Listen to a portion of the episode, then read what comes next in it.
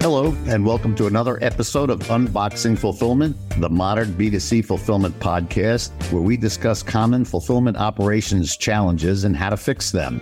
I'm your host, Harry Drajpuch, CEO of Amware Fulfillment, where scalable fulfillment is what we live and breathe every day. Our guest today is Wayne Chapman, CEO of the Staci Group in the UK, where he is responsible for all aspects of operations. Staci is Amware's parent company, and Wayne leads a team of over 500 associates working in seven high volume fulfillment operations across the UK. Wayne, welcome.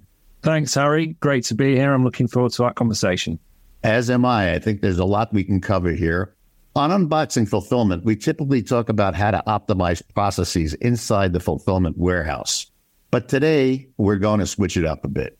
We're going to talk about fulfilling online orders internationally and the logistics challenges associated with becoming a truly global brand. So, Wayne, how is the process in life after the agreement for Brexit?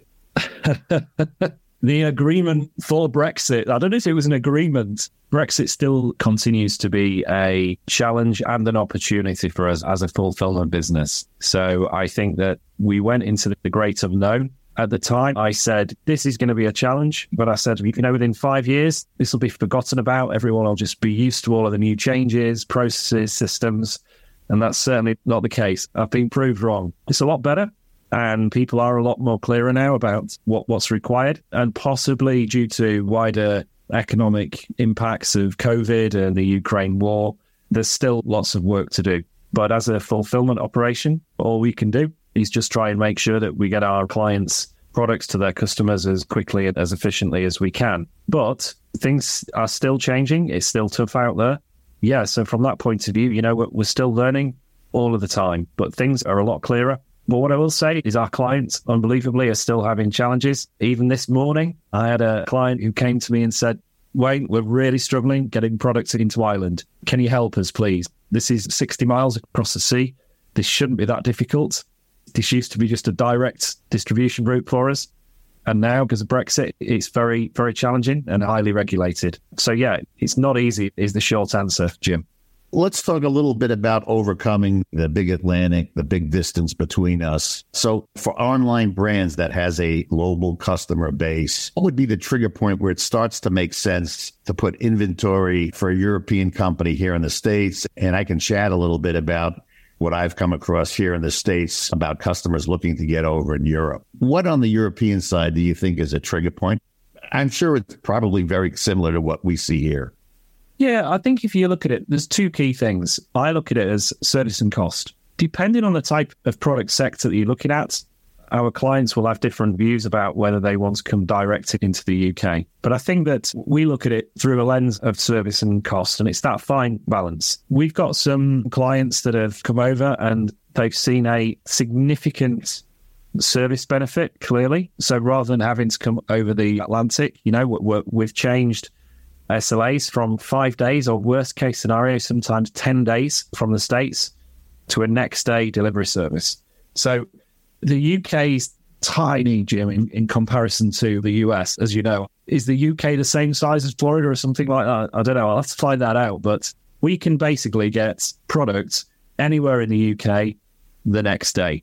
So, from a service benefit, straight away, any client who wants to ship product direct from the UK into the UK, we can do that straight away any day. So, the service benefit is unquestionable.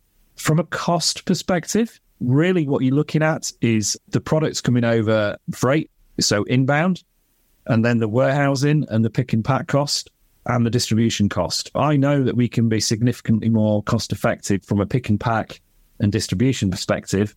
But what the client has to factor in is their warehousing costs, their pick and pack costs, and their, their inbound costs as well.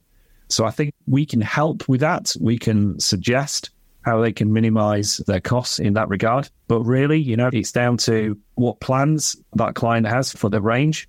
If a client has a very, very low SKU range, I've got no doubt that it makes sense to come and have a warehouse directly in the UK because the amount of space they'll take up in the warehouse is going to be significantly reduced. If it's a client with a high SKU range, then I've no doubt it's probably going to take more footprint in a warehouse, so more warehouse costs, a higher volume, higher transportation costs into the UK, and so on. There's a couple of factors there, but if a client just thinks it through from a service and cost, it's complex, but if we work it through together, then there's a, a simple spreadsheet that a finance director could, could work through and come to the right conclusions. Thanks for that, Wayne. What we're seeing is uniqueness. If the product is somewhat unique and there's great demand, and you think you're going to have a viable business overseas, then you start to think about putting inventory over there to the points that you mentioned speed and get your product to customer much quicker. When the inventory is local, as you say in the UK, you can get anywhere next day here in the States, depending upon where you place your inventory, you can reach 90% of the U.S. population within two days ground. Again, depending upon where you put that product. And cost is always a factor. You don't want to spend $40 for shipping on a shipment that may have value of $20. That's not a good formula. That's generally the cost of shipping internationally. I mean, there are some consolidators today that can get that down a little bit more reasonable, $20, $25 for sub pound shipments, but you sacrifice service to doing that. So you're right. Uniqueness, SKU, SKU count. You know, one customer comes to mind for us. It was a company called H2O Direct. They made a French company that made eco friendly cleaning products, which was a big hit here in the States, thousands of SKUs. And they placed inventory in our Phoenix facility and it was a subscription service and it took off for the company and they did very, very well. So I think it's growing. I think the barriers to international placement are coming down. There's so many experts out there who can help with customs clearance, with arranging the travel overseas, with the port of entry to your points that you made before. So it's not as complex as it once was. And so I think a lot of companies now starting to look at that. It's a globalized industry as well, isn't it, Harry? As well as considering which country you want to go into. Another example I have is that we have one client who moved to the UK and then we were talking to them about Australasia. They currently ship Australasia or used to ship Australasia from the east coast of America. We very quickly worked out it was more cost effective and a better service benefit to actually ship that from the UK. So their initial motive was to move into the UK, which is what we did very successfully. But then the added benefit was that then we actually took on their work for Australasia as well. So it was kind of like a double benefit for them. So they improved the service in both service and cost in UK and in Australasia as well. That was an added benefit. We hadn't even considered that. So that's something now that we also ask as well is where else are you shipping to from the US? Because it may be that we can actually get better rates and a better service level from the UK. Okay, uh, that's interesting. So let's say a US based brand wants to expand into the UK or mainland Europe and is looking for a 3PL partner. What factors should they consider in making their choice beyond good service, let's say, and a good price? Yeah, we call it the barycenter. And what that is, is finding out where are their final customer locations. Get as close as you can to the customers because if you're making thousands of deliveries to your customers, naturally that's where your cheapest location is going to be. There's so many different factors. And so the port of entry is really important. And that's not only from a logistics perspective, but also from a finance perspective.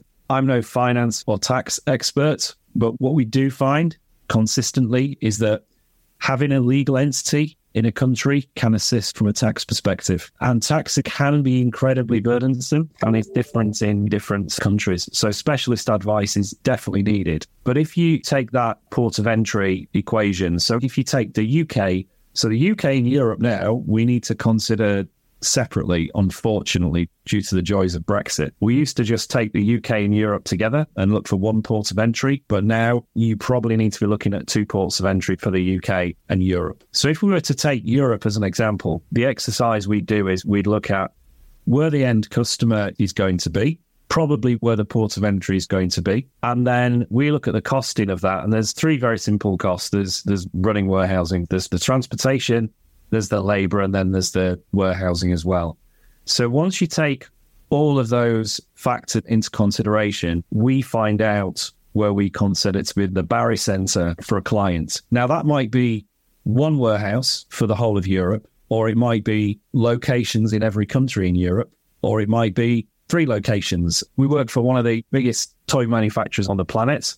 And they have one warehouse in the UK that we distribute the UK from. They have one warehouse in Germany that pretty much they service Western Europe from, and they have one in Italy that they service Italy and kind of like the Southern Med from, and their port of entry is actually in the Netherlands.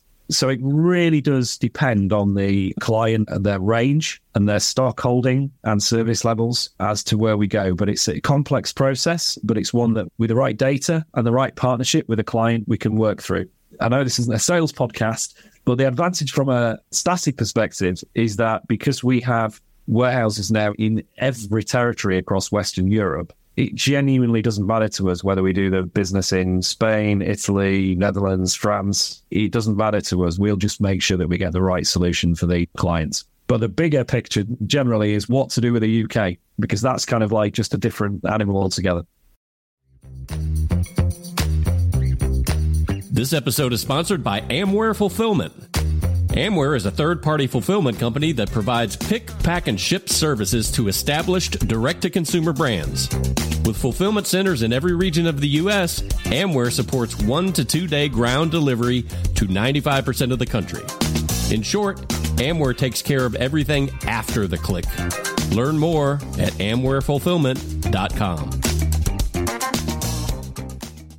You mentioned Staci. Obviously, Staci is an international company which for us here in the States is critical. We've come across many customers who want to start going overseas. And prior to becoming part of the Staci group at the end of February of this year, I would say our approach was who's out there, who are some of these local companies. But at the end of the day, we have a lot of local companies here too. We were one of them. Our expertise was just predominantly here, North America, if you would, Canada, US, some Mexico. And we really didn't have the savvy and then the nuance of what you just mentioned about being an international company, what's involved, understanding de minimis minimums, thresholds, and duty payments. For us, it was very important to have credibility. A lot of our customers want to grow into Europe. They're American based. They want to take advantage of the European market. And we struggled a little bit with that. And we couldn't answer questions like, what are the de minimis thresholds and what do duty payments look like and what about international e-commerce shipments so can you chat a little bit about that how companies need to factor that in yeah, you mentioned the duty payments. That's so important. And it's something that, that clients can historically have been caught out before when they've been with other providers. So, really, you can either give delivered duty unpaid, which just simplistically means the seller is responsible for ensuring the goods arrive safely to a destination, but then the buyer is responsible for the import duties. Now, that might be appropriate for a B2B perspective, but that's definitely not appropriate from a B2C point of view. And then by contrast, you've got delivered duty paid. So the, the seller covers all of the duties, import clearance, taxes, and so on. And bizarrely, we've had situations where we have had clients whereby they've come to us and gone, wow, we're in a mess here. Our customers are really upset with us because products arriving in X country and we're having to charge them taxes on it, which we didn't realize. So I think that the advantage of Staci is that we've got a reach now and we've got knowledge in all countries and we can speak to the group. We all talk very closely together all the time. So if we're having a certain issue in a certain country, we can talk with the CEO and work it through. I think the whole impact with Brexit, we're still having situations, Harry, whereby there might be a slightly different approach taken within different countries. Only a couple of weeks ago, we had an issue in Germany where a different region in Germany was dealing with something slightly differently to another region, which was bizarre. So straight away, I straightforward I got on the case and sorted that out. But if you're trying to deal with that from America in a different time zone with a different knowledge, then that's really, really tough.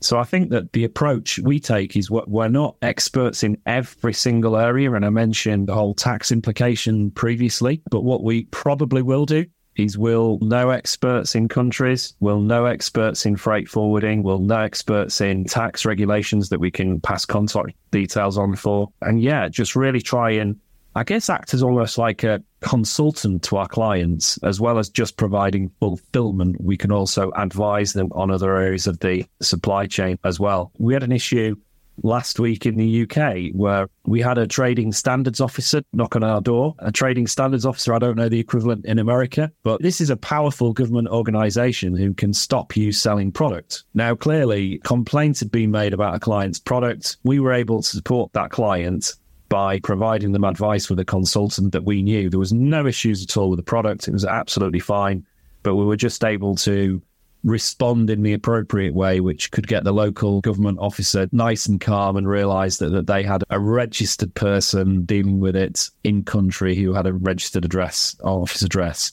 So I think that that's the advantage of dealing with an international business is we just have tentacles in all of the different countries.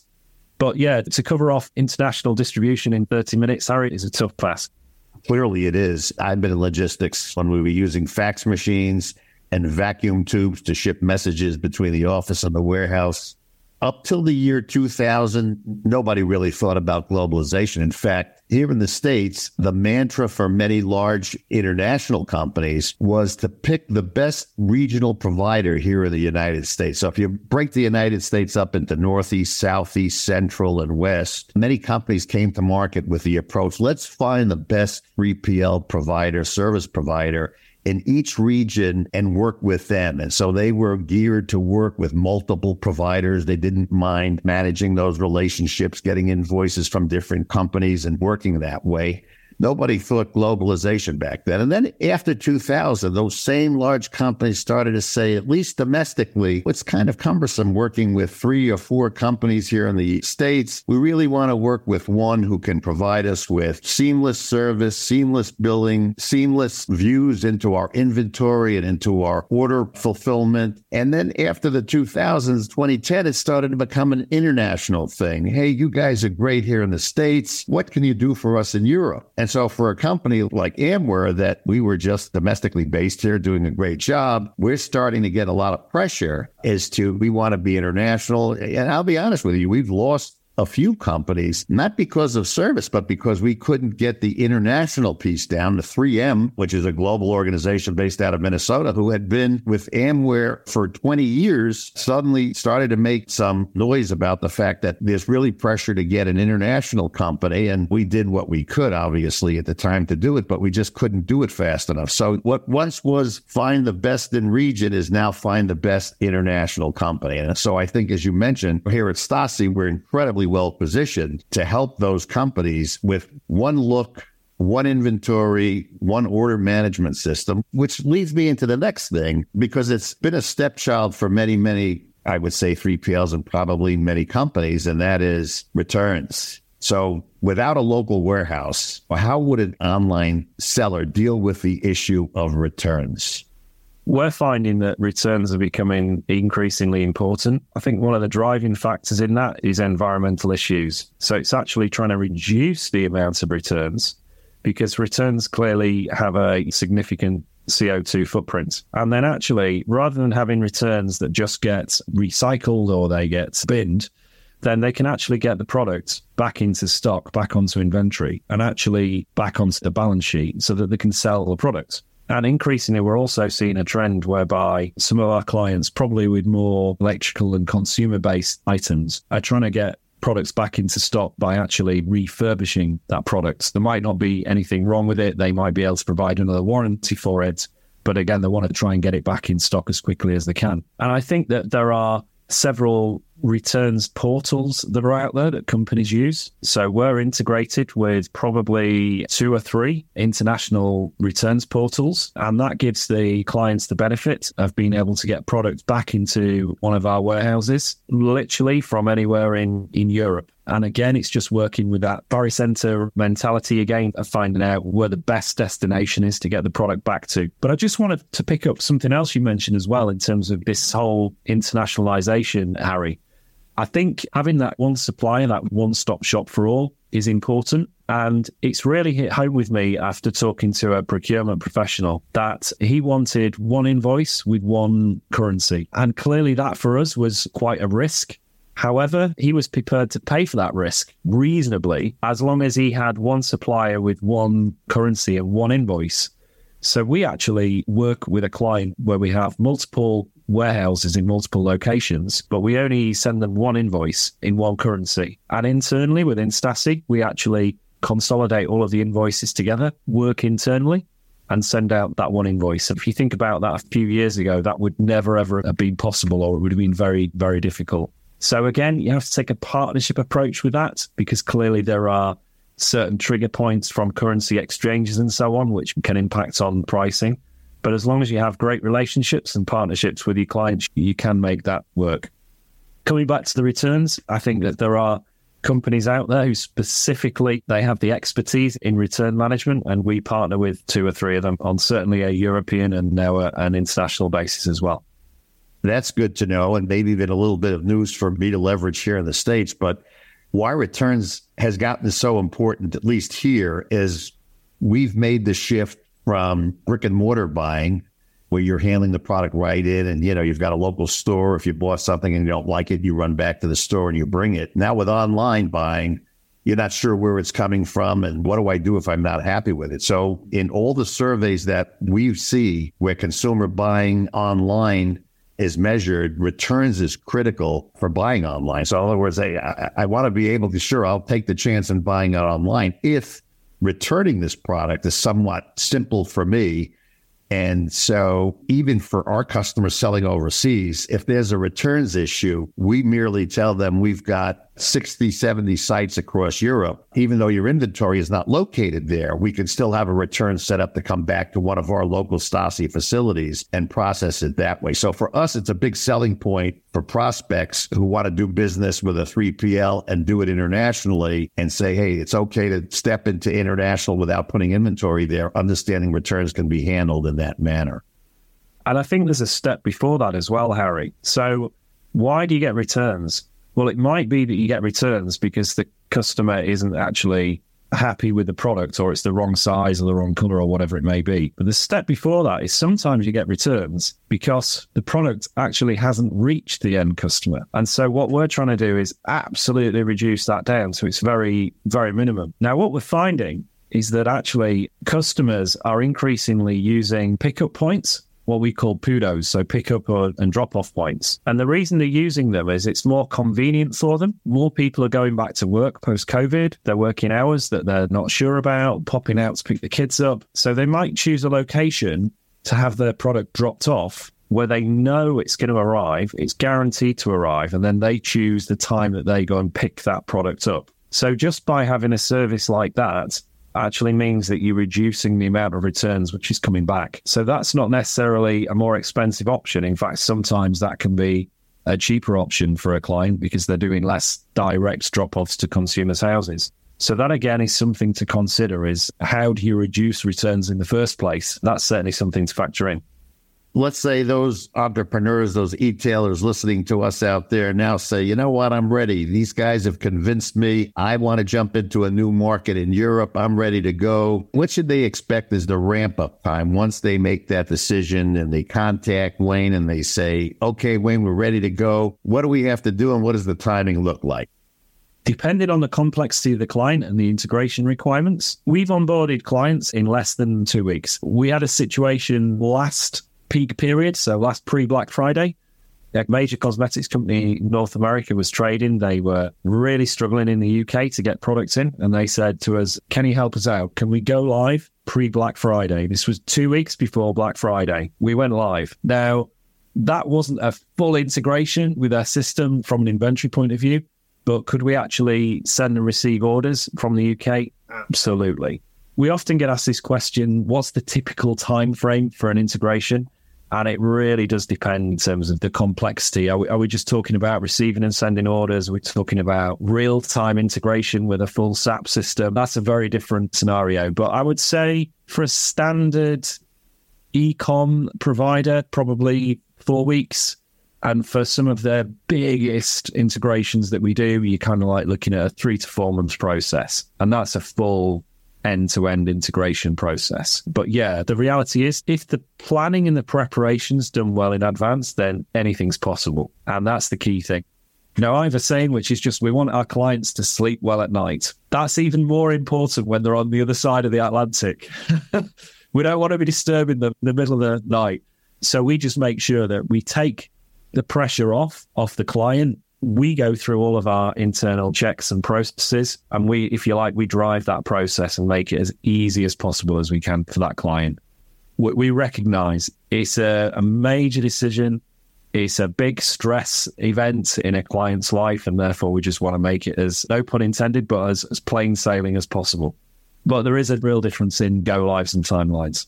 Yes, very, very similar here to your point. Depending upon the handshakes, the electronic handshakes could be anywhere from 90 to 120 days if it's a very, very complex integration. However, there are interim steps that you take. To your point, you can get some things off the launch pad in two weeks. You're back to vacuum tubes and faxes and PDFs but there's a way to do it. And to your point, flexibility is key for companies like ours, scalable and flexible. So, along those lines, how can a 3PL help global brands actually manage market expansion costs, especially as volumes fluctuate? One thing we look at is unit cost. So, we're constantly looking at driving down the price, the cost that a client has to actually distribute their product. So clearly, you get a volume effect. If you're sending out more products and you have the same amount of space in the warehouse, you will get that reduction. So we can then help to bring down their cost. So can we manage peak? Yes, absolutely. Can we manage fluctuation? Yes, absolutely. But it does help to be planned. And I think the one thing that we do in Staci, and I know you do this as well, Harry, is because we're a multi-user warehouse environment, we tend to have clients that have different peaks within our warehouses.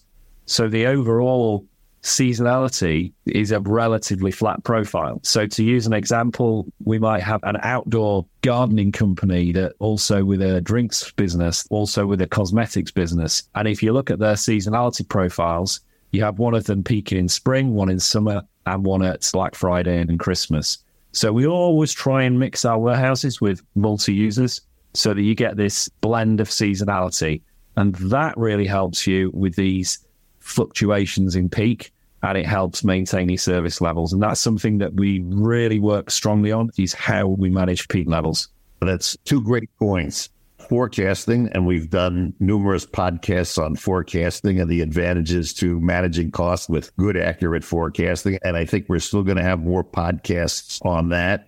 And then the seasonality thing to your point, it's not an accident. Here we have a Christmas tree distributor, and obviously we're very, very busy in the fall distributing Christmas trees. We're setting aside space for this company to be able to service them. And then after the season, we've got kind of a hole. We've got availability here for others to take advantage of. And we go out to market and we specifically look for complementary customers. So it's not an accident, right? To your point that it happens. It's planned by us so that we can ultimately smooth out our workload, keep our employees busy all year round, be very efficient, cross train. So, two great points. And I think we'll have two more podcasts along those lines. Could have a whole podcast on forecasting, definitely. Wayne, what's the best way to reach you, to get in touch with you for people that are interested in everything we've talked about, services here in, in the UK and Europe? Check out www.staciuk.com. My email address is always accessible, so we're always picking things up. So wayne.chapman at staciuk.com. Very happy to pick up and hopefully help people get products into the UK and Europe. Wayne Chapman, CEO of Staci UK. And that does it for another episode of Unboxing Fulfillment, the modern B2C fulfillment podcast. Thanks for listening, and we'll see you next time.